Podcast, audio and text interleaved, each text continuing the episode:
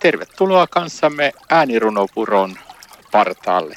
Ja mukana ovat siis täällä Tuomo Purman. Ja Ulla-Maija Mantere. Täällä ollaan Ulla-Maijan kanssa äänirunopuron partaalla ja kuunnellaanpa sitten runo Opimmeko milloinkaan. Ole hyvä, Ulla-Maija. Kiitos. Aikoinaan mustia ihmisiä sorrettiin. Heidät oriksi myytiin ja kalehdittiin. Intiaanit omalta maalta karkoitettiin ja heidät sullottiin reservaattiin. Latina-Amerikassa on vieläkin vähän hukassa. Entä Aasia? Onko siellä ihmisarvoa? Eipä kovin hyvältä näytä sielläkään. Ihmisiä joukolla nöyryytetään.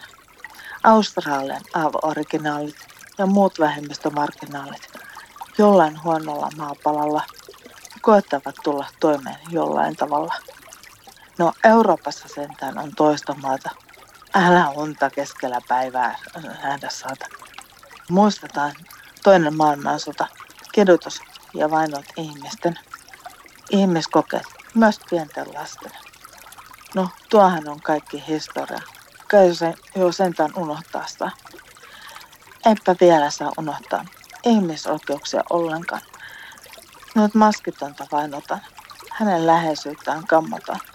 Äänioikeusko jokaisella täysikasvoisella aikuisella? Mihin katosi demokratia? Saako erilaisuutta solvata? Antaako maskittomuus luvan pahoinpitelyn, herjailuun ja syyttelyn?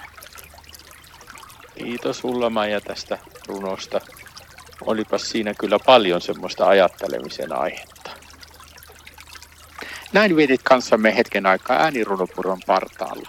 Ja mukana olivat Tuomo Purman ja Ulla-Maija Mantere.